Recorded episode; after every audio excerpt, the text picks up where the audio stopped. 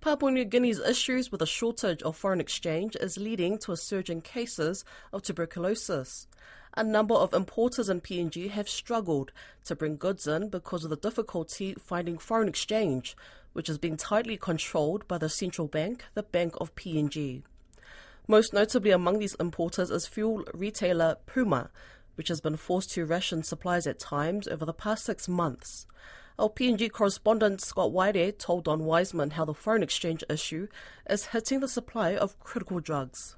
It's a serious situation where we've got the health system dealing with two two issues. The first is a rise in TB cases post COVID, and they re- they recorded a 19% increase, so about 7,000 new cases on top of the 30,000 that we already have in the country. And on top of that, you've got the difficulty of getting medicines on time because there's a foreign currency shortage and the health department can't get its checks cleared in order to purchase the medicines on time.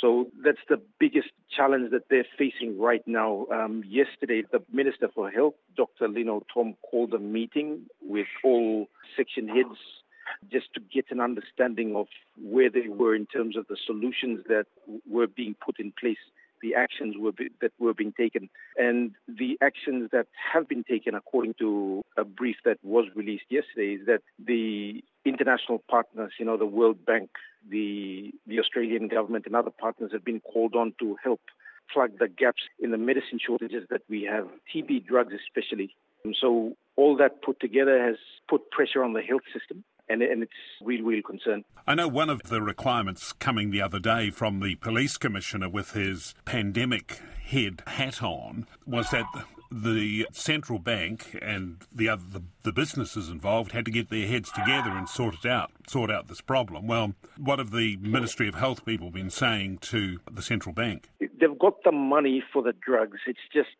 the the central bank has been very tight-fisted uh, in terms of rationing the foreign currency and addressing those needs. So it's got a you know a whole spectrum of needs that it has to work with.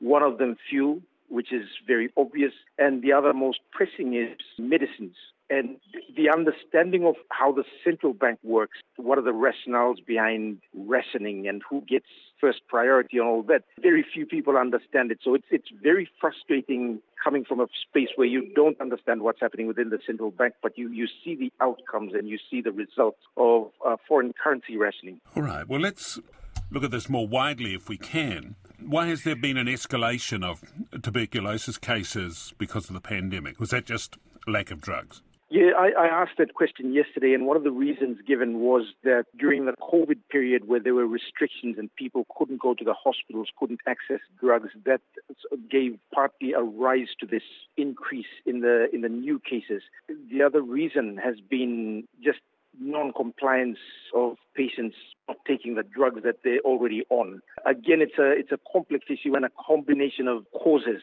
that have led to this. It's an increase over time from 2021 to 2022, and then another increase, a further increase is expected in 2023. There's enough capacity to deal with it. It's just the money's not coming through. There's a budget shortfall and also foreign currency rationing. So two things on, on, on different fronts. And there are a couple of other critical health issues that PNG suffers from, and that is yep. high levels of HIV and very high levels of malaria, all of yep. which require regular drugs, don't they? Yes, malaria is is a very common disease. So it's like usually you will find malaria drugs in the most remote places. In terms of TB, it has to be monitored and there has to be, you know, interventions, regular interventions. So when there's a shortage, it causes a whole whole range of problems, including multi-drug resistance TB.